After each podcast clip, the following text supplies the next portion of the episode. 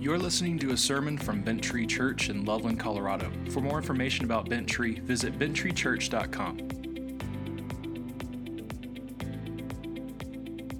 If you would just continue in an attitude of prayer, just in an attitude of worship before the Lord, and you can be seated. I, God, our Father in heaven, hallowed be your name. That's our prayer, God. Make your name holy in our midst today. Hallow it, God. Make it glorified in our presence. God, we want to see you made much of as we open your words of Scripture today. Help us to exalt you in our preaching, God, in the study of your words. They are life to us, God.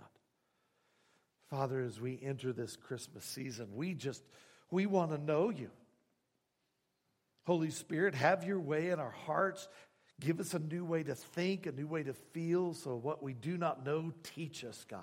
What we do not understand, help us to understand. Give us wisdom. And where our understanding is wrong or incomplete, correct us, bring it to completion, make us into the people you want us to be, so our lives might bring glory to you. It is in the name of Jesus Christ we pray. Amen. Amen. Well, Merry Christmas, everyone. Wasn't that great worship time? Let's give God a hand for that being in our midst. Now we don't we don't worship the band. They're not. They're just leading us, right? We're all the band. Uh, but I, I love this time of year. I love this worship. It's the most wonderful time of the year. I just love this time. Merry Christmas. Well, my name is Paul, and it's, you never know when I'm going to bust out in song because I just love Christmas time. Uh, if you're new here, glad that you're here. You just came to join us this Christmas season. Maybe you're visiting family or you're checking out this church, maybe thinking of making it your, your home. We would love that. Uh, I would love to meet you after the gathering today. I'll be right outside that door you came in after a gathering. I'd love to shake your hand if you're into that or bump elbows or stay six feet away from you and wave at you. Either whatever you want to do. At, Bent Tree, we take the entire month of December, though, we celebrate the birth of Jesus as the Christ. Amen?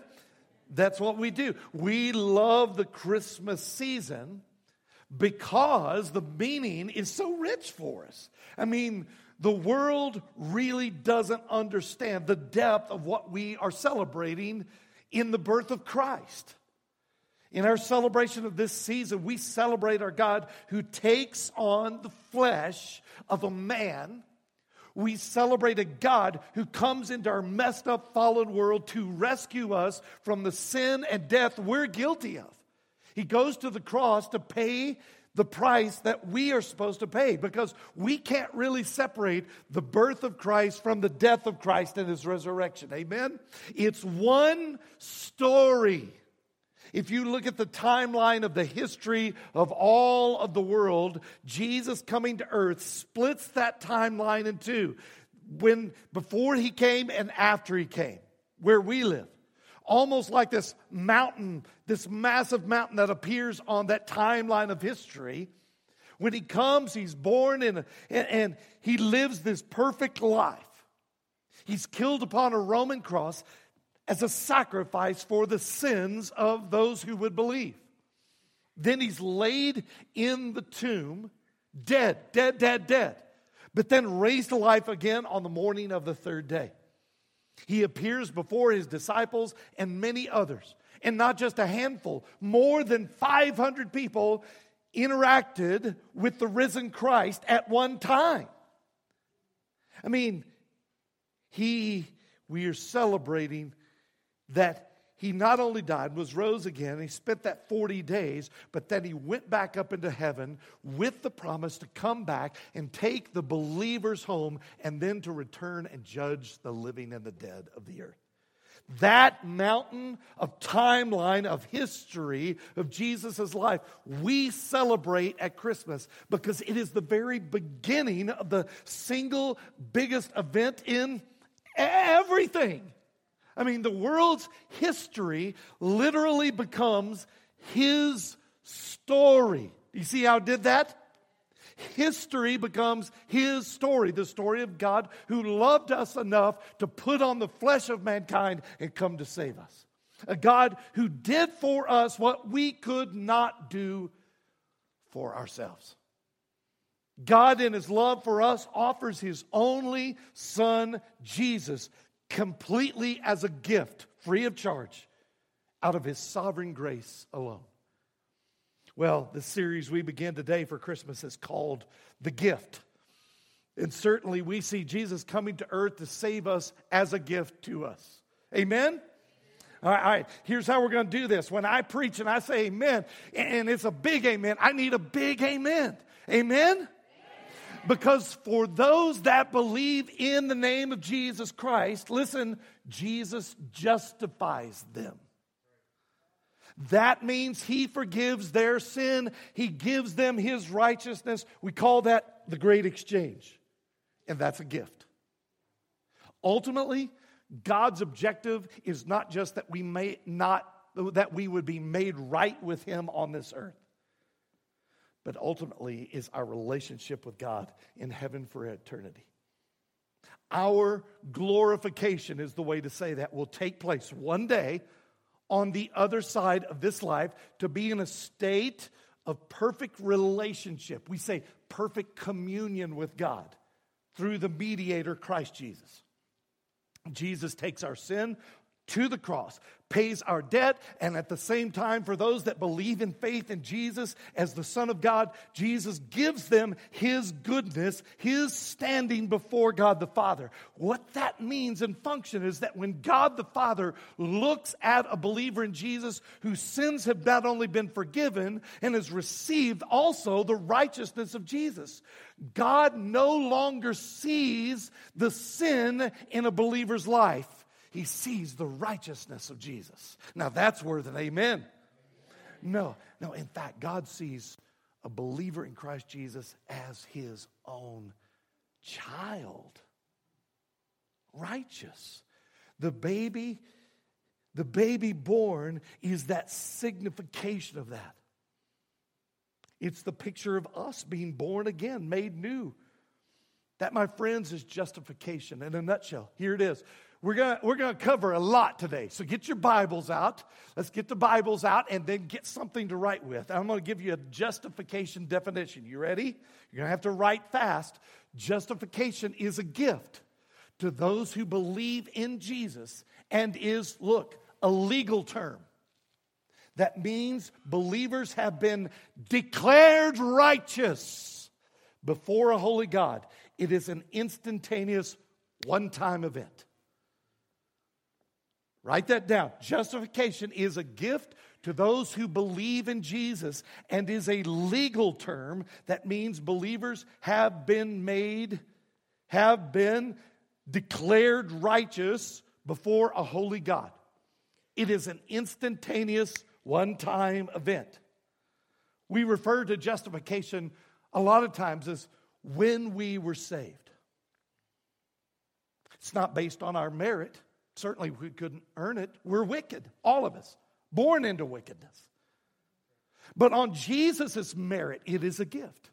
The Apostle Paul describes the gift of our salvation, our justification, in Ephesians chapter 2, verse 8 and 9. This is one of those verses that should just be highlighted and memorized. Paul tells us, tells Christians, he says, For you are saved by grace through faith. And this is not from yourselves, it is God's gift, not from works, so that no one can boast. What's the gift here the Apostle Paul describes for us? Well, certainly grace is a gift, but grace actually kind of means gift. I mean, the word grace means something given, not earned. But what Paul's talking about here as the gift is actually faith. The Apostle Paul is reminding us his grace comes through faith, and faith is the gift. Paul is saying that faith is this gift that we cannot boast in because it was given to us. We spent a lot of time this fall carefully kind of studying the words of Jesus in, in John chapter 3. Eventually in Jan- January, we'll get to John 4. In John 3, Jesus tells Nicodemus, you'll remember what it means to be born again, or what we also call regenerated, to be called out of spiritual death into spiritual life. To be born again was, we saw, to be born from above, above, to be made a child of God. One of my favorite all time passages in the Bible is this one. Romans chapter 8, verses 28 through 30. If you've never read this, go home, study this. Check this out. Paul tells us we know that all things work together for the good of those who love God and who are called according to his purpose.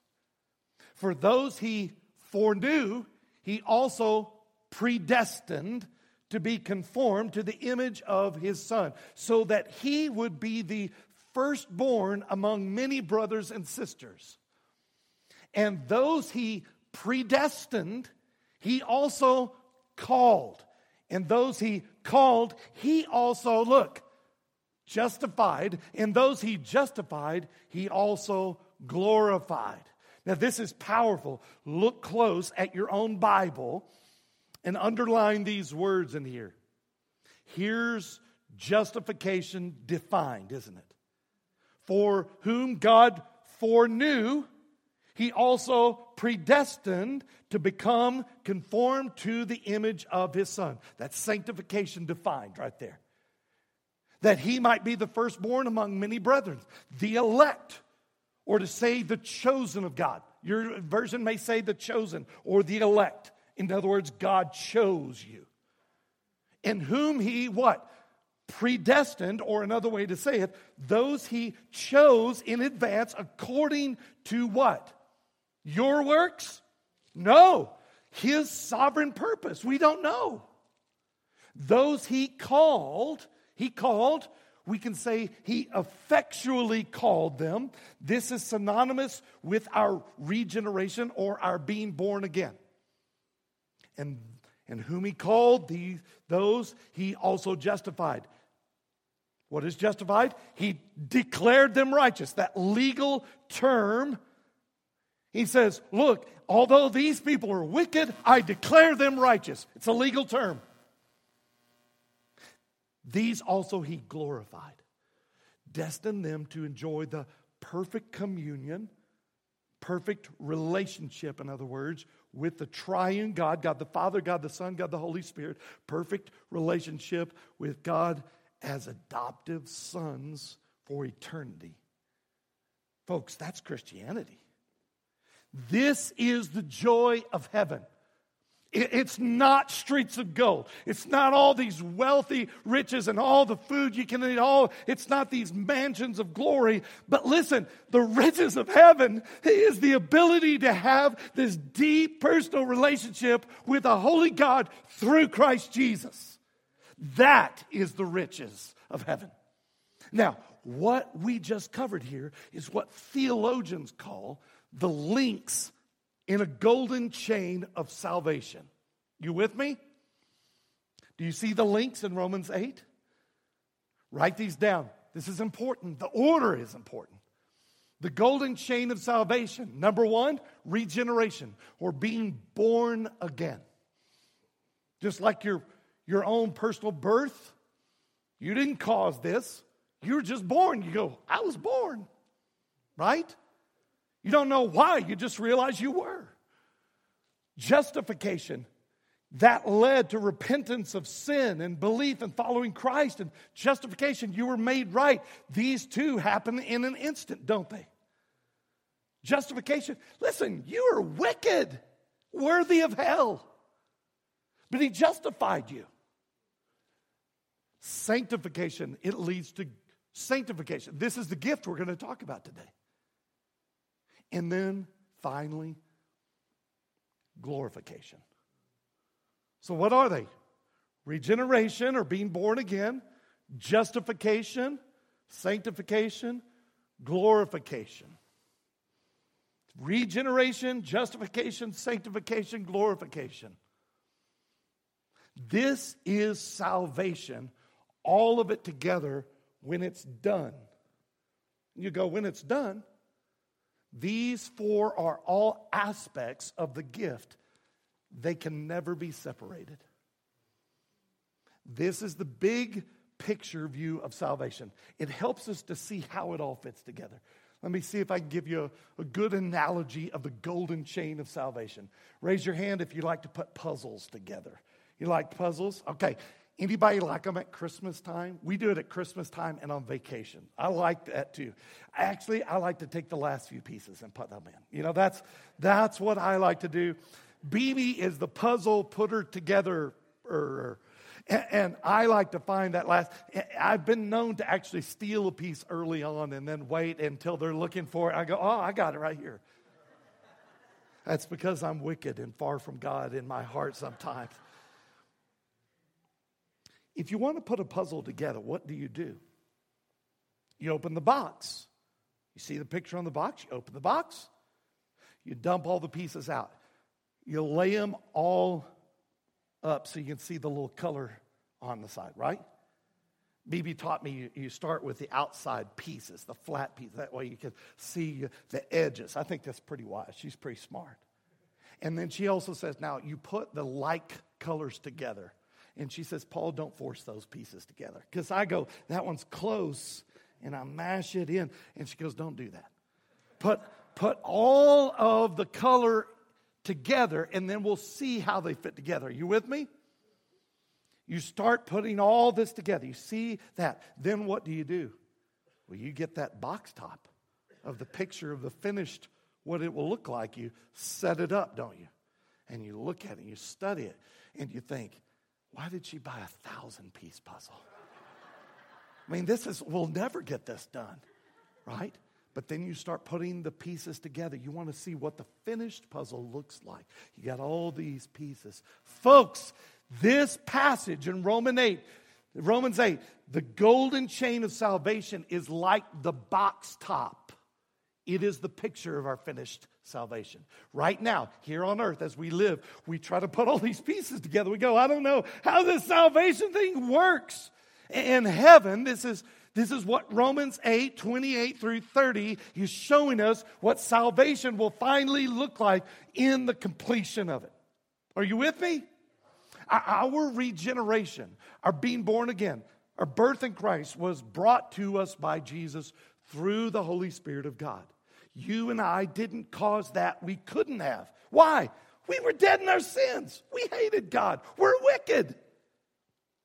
But in this series, called The Gift, I want us to look at the wonderful gift from God that we may not think as a gift. Oh, but it is. It is the gift of sanctification. While we are here on this earth, this is where we live, how we're called to do life. Think about it this way. We can talk about our salvation being in the past tense, can't we? We were saved. We can talk about in current tense, we're being saved, and future tense, we will be saved.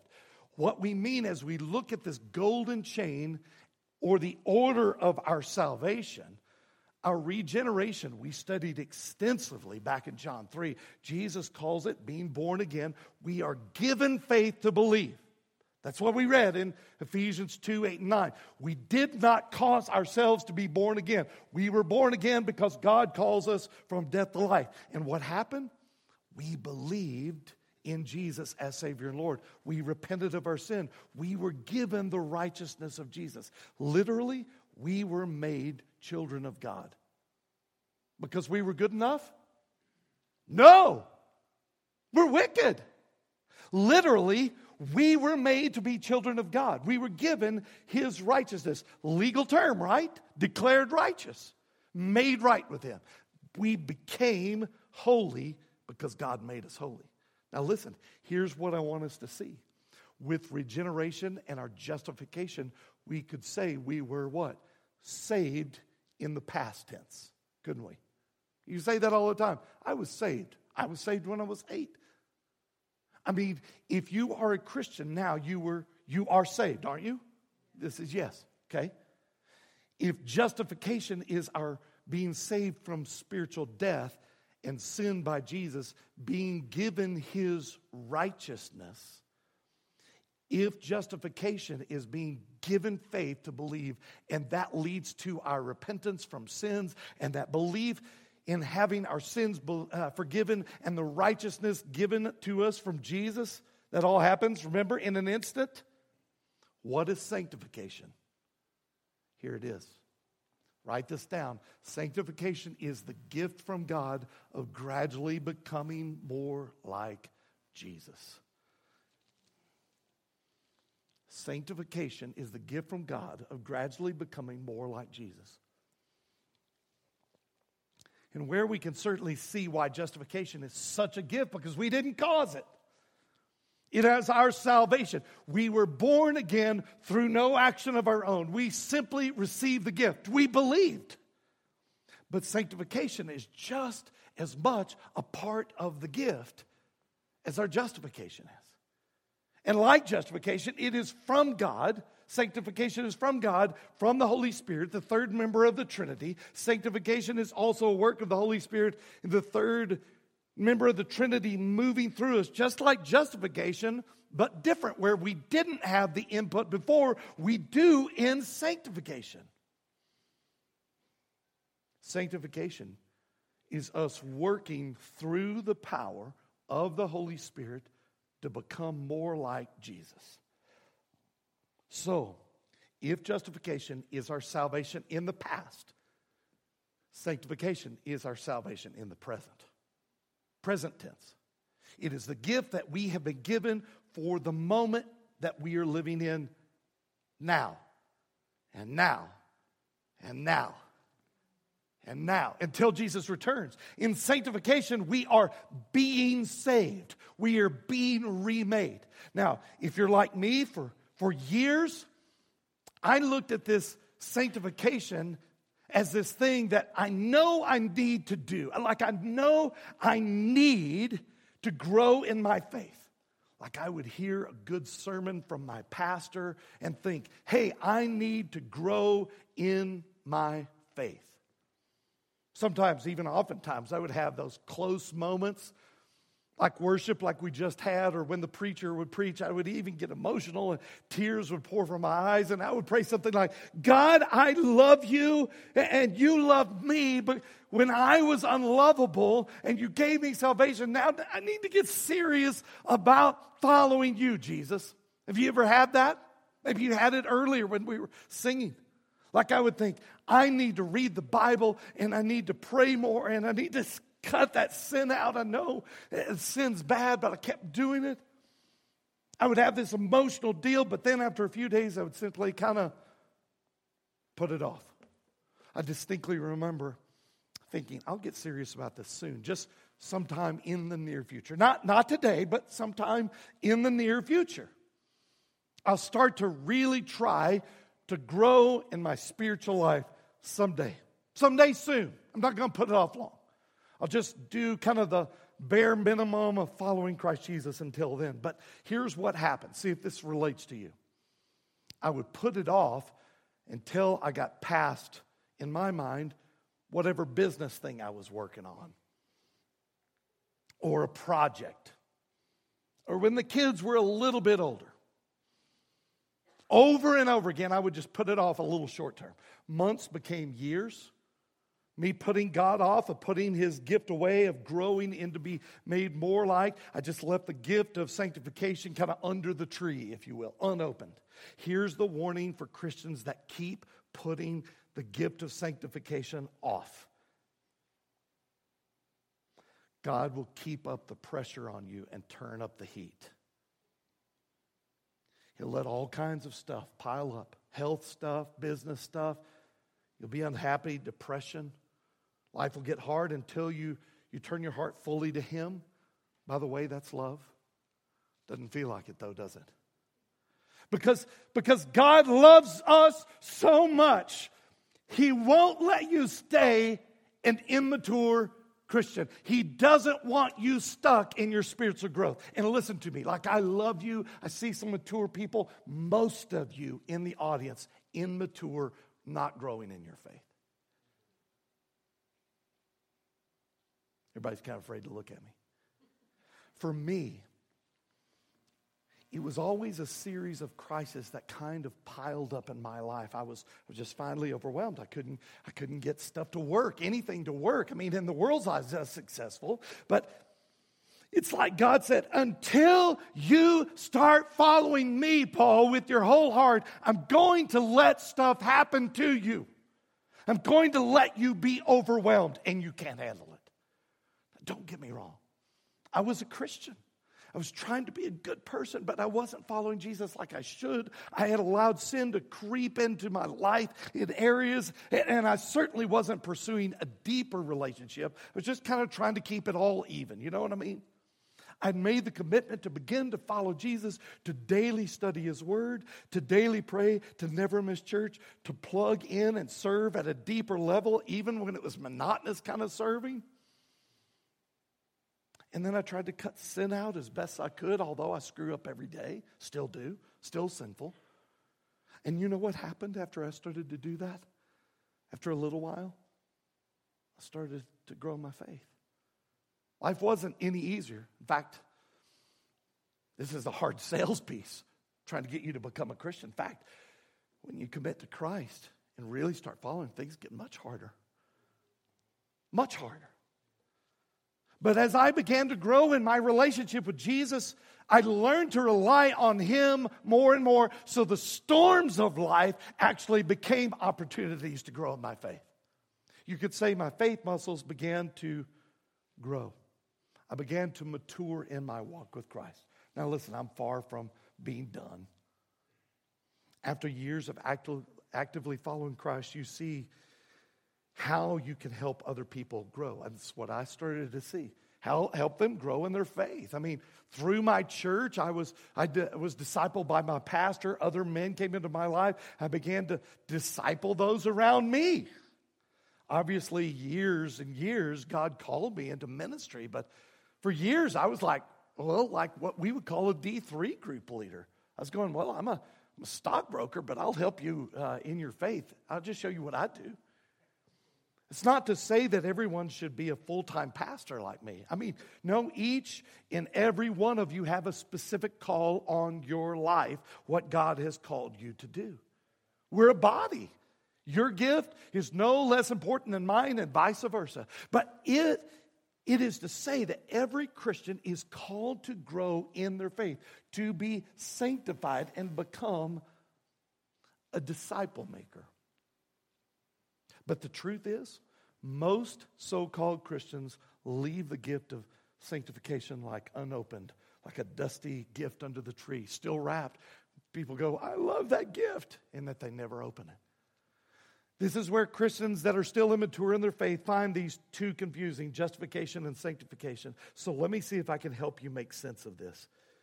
By the way, this is where a lot of you struggle with Reformed theology.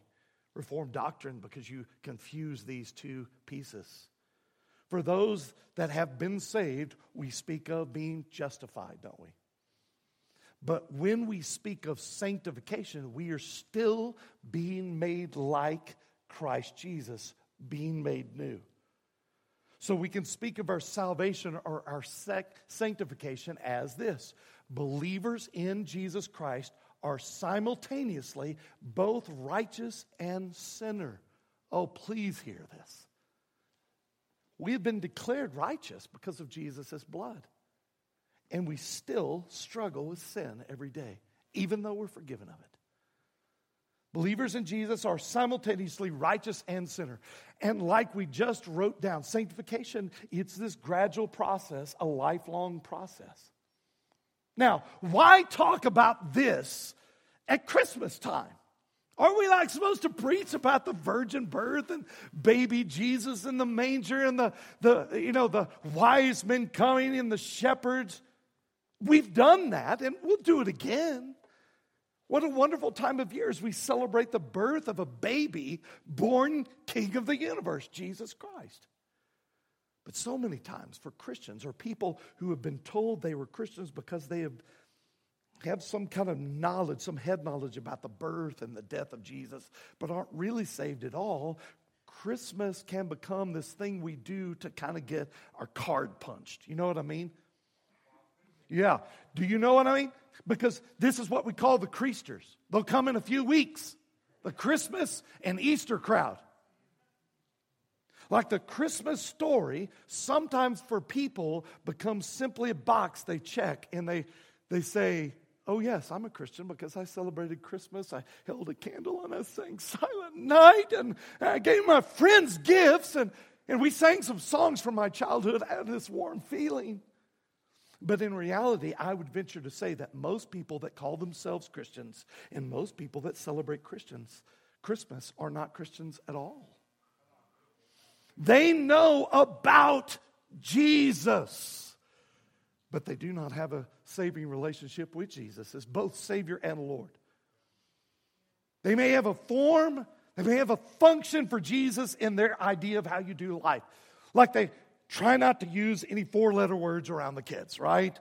Steal from work, try to be generally a good person. But that's not really what Jesus came to do with people's hearts. For those in Scripture and for those, listen, throughout history, the real Christians had a radical change when they met Jesus. What I mean is their lives were different than before. And where, yes, we are saved in an instant, when we are given faith, we are born again, justified before holy God. That's not where it ends, though. It's where it begins. The gift of sanctification we're celebrating this Christmas season is inextricably linked together with our justification. Those two parts on the link of the, the chain of salvation. And then they link together to form the golden chain, which someday will result in our glorification. Sanctification, the work of God through the Holy Spirit, that we gradually become more like Jesus in the way we live out our lives, the way we relate to God and to each other. We forget the process of sanctification as we tell the gospel story of Jesus coming to the earth. Yes, he saves us. Yes, he gives us his righteousness. Yes, we are justified through the blood of Jesus Christ. But the cold, hard truth is, it is a process of sanctification, is the proof that we are saved. That we actually have been justified before a holy God. Is your life different? Now, what we are not, not, not saying is that we are gradually saved through sanctification. No, no, no. Do you hear me? No. Wrong. This is a mistake Roman Catholics make. They reverse justification and sanctification. Boom. They regard justification being inherently righteous before God as, as the fruit of sanctification, which depends on working of works in their life. Roman Catholicism has now been, now more than 500 years, a system of trying to earn salvation through works that you do, making God respond to our good works. God, you will save me because I'm doing this. Wrong. The sacraments, especially the act of doing penance, becomes this way to earn salvation in the Roman Catholic mindset. And it's wrong. Wrong. Wrong. Did I tell you it's wrong? Now, you might get a little uncomfortable with us pointing out the bad doctrine of the Roman Catholic Church, and, and you might think, well, Paul, that's like unloving. But in actuality, I assure you that it is the most loving thing that we can do. It is to lovingly point out our Roman Catholic friends and say, look, here's where we go, not your bad doctrine. We always have to remember that sanctification, listen to me, listen, sanctification adds nothing to our justification. So if it's true, what is the benefit of sanctification then? If it, doesn't add anything to our justification, man, we could just preach a year right here on this topic. And you know I'm telling the truth. Could mean a number of things, but we could say it, it, our sanctification is so we're more like Jesus. And yes, that would be true. It's so we can mature in our faith. Yes, that would be true. That's all good stuff. Don't disagree.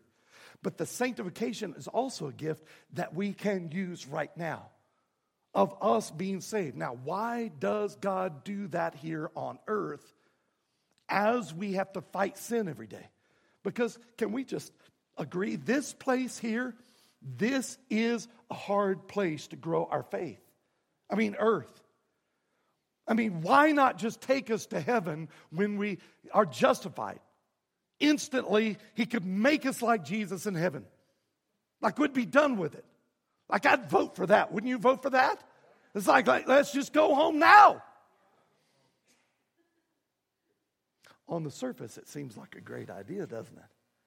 That said, it begs the question then again why sanctification? Why this gift of sanctification? It's like, well, Jesus, we don't really need it. We'll be like you in heaven. Why get the gift here? Why open the gift now? Why do we need this link in our salvation chain? I think we find the answer to that question in Jesus' own words. Look at Matthew chapter 5, verse 14. He says, You, talking to Christians, you are the light of the world. A city situated on a hill cannot be hidden. No one lights a lamp and puts it under a basket, but rather on a lampstand, and it gives light for all who are in the house. In the same way, let your light shine before others so that they may see your good works and give glory to your Father in heaven. This world, right now, before the end, is getting darker, isn't it? You don't have to go very far once you leave this place to find some serious evil. Just like when you walk into a dark room, what's the first thing you do? You reach in, turn the light on. God, in His infinite wisdom, has caused us to become a light like Jesus. He has placed each and every one of us very strategically in the world where we live. And to be like Jesus, listen, you have to be like Jesus. Sanctification is the gradual process of becoming more like Jesus, to let your light shine. But that doesn't even begin until we're regenerated and justified before God. When we are born again, when we are regenerated, when we believe Jesus to be the Son of God, as the world sees us, Christians, changing, growing in our faith, becoming more like Jesus, they begin to see the light of Christ Jesus. It is then they begin to either be drawn to the light of Jesus or repulsed by the light of Jesus in our lives. What I'm saying is that God is revealed through our sanctification. He is glorified, or we can say He's magnified, or we could even say He's just made much of in our life. Like you go, that guy, that girl, they live for Jesus. Now think about this as the world watches individual Christians up close how they interact with other people, how they go through the ups and downs of life. They see through Christians go through the, the hard times, through the struggles of this fallen world. They see how Christians react. They, spe- they see spiritual fruit in real Christians' lives. Think about it. They see love, joy, peace, patience, kindness, long suffering, a real humbleness, a genuineness. The world around Christians that see that, the people watching these Christians know that kind of fruit is not something that's normal. And they want to know why Christians have that kind of stuff. And these people of this dark world are either drawn to God because of the sanctification going on in a Christian's life, or listen, they're repulsed by it. Does that make sense? But what happens when someone claims to be a Christian but doesn't do what the Bible clearly teaches? What happens? God's not glorified. There's no light. A false picture of God is shown to the world, and people are not drawn to God. They go, What is that? They're just like everybody else. A worry that all good pastors have is that the people who sit under their preaching have a false Christianity Like, what I mean is that you might look like a Christian and even talk like a Christian, but that you are, in fact, hellbound, lost in your sins. That sends ice water down my veins. The, the gift of sanctification that we are celebrating this Christmas season is a gift because if you are saved and are being saved, it will show in how you live your life. Now, not that you won't mess things up, not that you won't stumble and sin. That's not what I'm saying. You're going to stumble and sin every day, but you will strive to follow the teachings of Jesus. Remember, Christians are not perfect, they're just forgiven, simultaneously forgiven, and yet still messed up in how they act. Now, my goal in this series is not to make you doubt your salvation. That's not it. But what I do want you to do is to examine your salvation in light of the way, listen to me, you actually live. Test your salvation out, see if it's real. I mean, in your everyday lives, as, as we look at our conversations, the way we treat others, especially the ones we say we love, the way we treat the people around us that we don't know, the way we spend our time, spend our money, spend our lives. In 2 Corinthians chapter 13, verse 5, Paul tells Christians this. He says, Test yourselves to see if you are in the faith. He's saying, Test yourself to see if you're saved. Examine yourself, or do you yourselves not recognize that Jesus Christ is in you unless you fail the test? We test our faith because we want to see if it's real. We want to see our faith grow and we want to become all that God wants us to become. And more importantly, we want that true relationship with God through all eternity, both here on earth right now and in heaven for all eternity. We as Christians want our lives to bring glory to God. And we want people to see that, especially those closest to us. So we ask, is there a way for us to step out of our me suit and like look back at ourselves and say, Am I representing Christ in the way I live?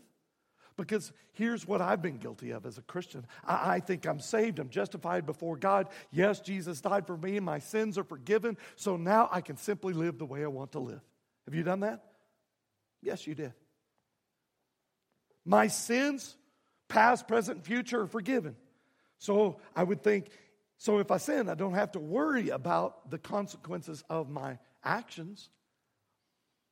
Now, next week, we're going to dive deeper into this Christmas gift of sanctification with the question that the Apostle Paul asked in Romans 6. It's a question that so many Christians ask, and I would venture to say all of us have asked it at one time. If Jesus has paid for my sins and I have his righteousness, can't I just keep sinning and sin even more?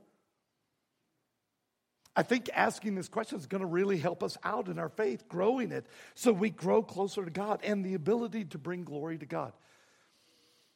Well, earlier when we talked about the golden chain of our salvation laid out for us in Romans chapter 8. Remember how we talked about our salvation can be talked about in past tense. Do you remember that? That we were saved in the past and our new birth in Christ, our justification. We were born again born from above. Often, when a Christian gives their testimony of becoming a Christian, they say things like, When I was saved, they're talking about that day they realized who they are in Christ Jesus, the day they believed. And today, in this series, as we have been examining this gift of self, sanctification, sanctification is really the present tense of our being saved right now. It is the sovereign God working in us through the power of the third member of the Trinity, the Holy Spirit, to shape and mold us right now into the image of Christ, using all the, the good, the bad, the ugly that the world has. In sanctification, we are being saved, present tense. But remember, the last part of the golden chain of salvation is glorification, regeneration, justification, sanctification, glorification. One day, this life will be over, praise God. We will be made complete in Christ Jesus. That doesn't mean that we stop growing in our faith, even in heaven. That messed some of you up, did it? Didn't it? But what it does mean is that we will grow in our relationship with Jesus even faster in true freedom because the weight of sin and death that we carry now will be gone. Temptation will be gone for that matter. Sanctification will be over and glorification will begin. Our salvation will be made complete. Or, or we could say that not only that we were saved, past tense, regeneration, being born again, our justification, and that we are being saved in our sanctification, present tense, but that we place our hope in Christ Jesus in the future. Because of what God has done for us, we will be saved. Glorification. Brothers and sisters in Christ Jesus, this is our hope, glorification. This is the box top to the puzzle. This is our joy. When life is hard, we say, Praise God, look where I'm going. This is our faith right now, our future glorification in heaven for all eternity to be in a relationship with God without sin, without temptation, without death. Because we cannot see the reality of heaven. That's why we call it faith. We can't see heaven right now. But that faith we have right now, that is a gift from God to believe. Even though we can't see it, we will, that faith will become sight one day when Jesus returns to take us home. Let me leave you with an encouraging verse as we grow in our faith and our sanctification. Look at Hebrews chapter 12. This is a New Testament book, verse 1 and 2. Therefore, since we also have such a large crowd, a cloud of witnesses surrounding us, let us lay aside every hindrance and the sin that so easily ensnares us. Let us run the race, run with endurance the race that lies before us, keeping our eyes on Jesus. Where's Jesus? Heaven, the pioneer and perfecter of our faith. For the joy that lay before him, he endured the cross, despising the shame, and sat down at the right hand of the throne of God. Let us run the race. In other words, let us live our lives in such a way that we have our eyes set on Jesus, our future glorification, our relationship with God for all eternity. That's where we let our thoughts lie. We let them lay right there on Jesus. But what holds us back? What does it say? What are the hindrances? What is the sin that ensnares us? I'm asking you to ask yourself. Well, we know that sin holds us back. One of the Holy Spirit's main functions in the life of a believer is to point out the sin in our lives. Even though we're forgiven of it, the Holy Spirit points that sin out. In sanctification, one of the battles we face daily is that we are to put to death the sin that comes into our lives. We go to war against it. How do we do that? We repent of it. We turn our uh, attention back to Jesus. We turn our back on the sin and what Jesus taught us and how he taught us to live in the Bible. We throw off our sins. We get rid of them. We put them to death. We execute them. Whatever you want to say. But that's not all, all, is it? He said. To run this race, that's not all. What was the first thing it said to do running the race with the eyes on the prize? He said to lay aside every hindrance. Now, that isn't necessarily talking about sin, is it? We know that because it talks about sin in the next verse. So, what are those things that hinder our race, our following Jesus, that slow us down? This is going to hurt, brothers and sisters. Pull your toes back. It can be good stuff. Good, at least in the world's eyes. It can be our work, our jobs. It could be our sports, our kids' sports. It could, it could be our pastimes. It could be the Broncos. You see, those aren't necessarily bad things in and of themselves, are they? But if something is keeping us from running the race. Hebrews says, lay it aside. Throw it off. It could be your phone. Ouch. It could be TV. Double ouch. As we enter our time of prayer now, I wanted to invite you to do some investigation into your own heart. Don't let this time slip by. If you want to kneel during this time, you can kneel. Go ahead and just enter a time of prayer. You can stand if you want to stand, or you can stay seated if you want to stay seated. And you can open your eyes or you can close them. Just be in an attitude of prayer. But what I want you to do is to pray and ask God to reveal the condition of your heart right now. For our shepherding elders in the service, if you don't mind, I'd, I'd like you to come uh, down front, uh, just right here on the sides and come in front of the trees and stuff, and to the sides. If you guys would come down, these guys are going to come down and to pray with you. They'll answer questions if you want to talk about that, or, or they'll simply pray for you. You may not be able to verbalize what you need prayer for. Just say, Pray for me. At any point in this time of prayer that I'm about to initiate, you can go and pray with any of these men. They're going to pray over you right now as a church as well, just as they're waiting. As you come up and meet with them, share with them what you're struggling with or how they can pray for you. You see them? Let's pray. God our Father, we come today as a body of believers, each unique. We come to you as a group and pray together. We pray that you would make us into the church you want us to be. But God, at the same time, we know that this group, this body of believers, is made up of individuals, your children, your son or, or daughter God, I pray right now that you would help us in our understanding of where we are in our hearts before you. Right now, as individuals, speak to each and every person here. We're going to take just a, a few quiet moments together. Music will play as you pray.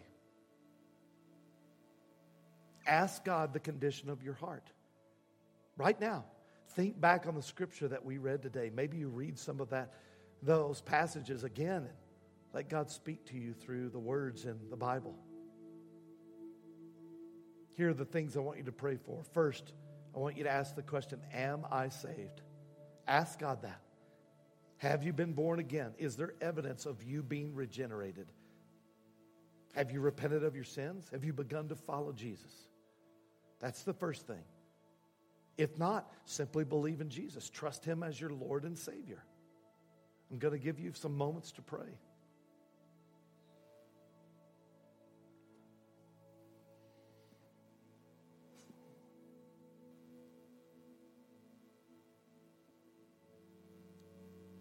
Second thing for you Christians, what things in your life are holding you back in the race you're running right now?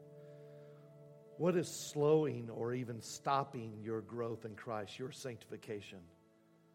Is it your business, your job? Is it your time management? Is it sin that you've let creep into your life?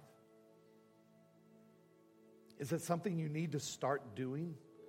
Like starting to come to church and quit making excuses? Is it praying and studying the Bible every day?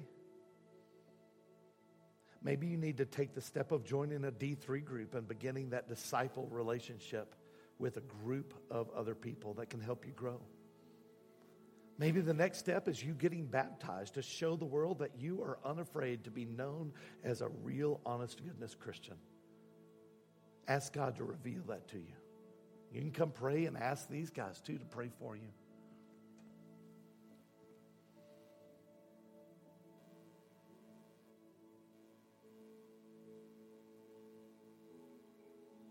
Then the last thing I want you to pray is this God, would you help me to run the race by helping me keep my eyes on heaven?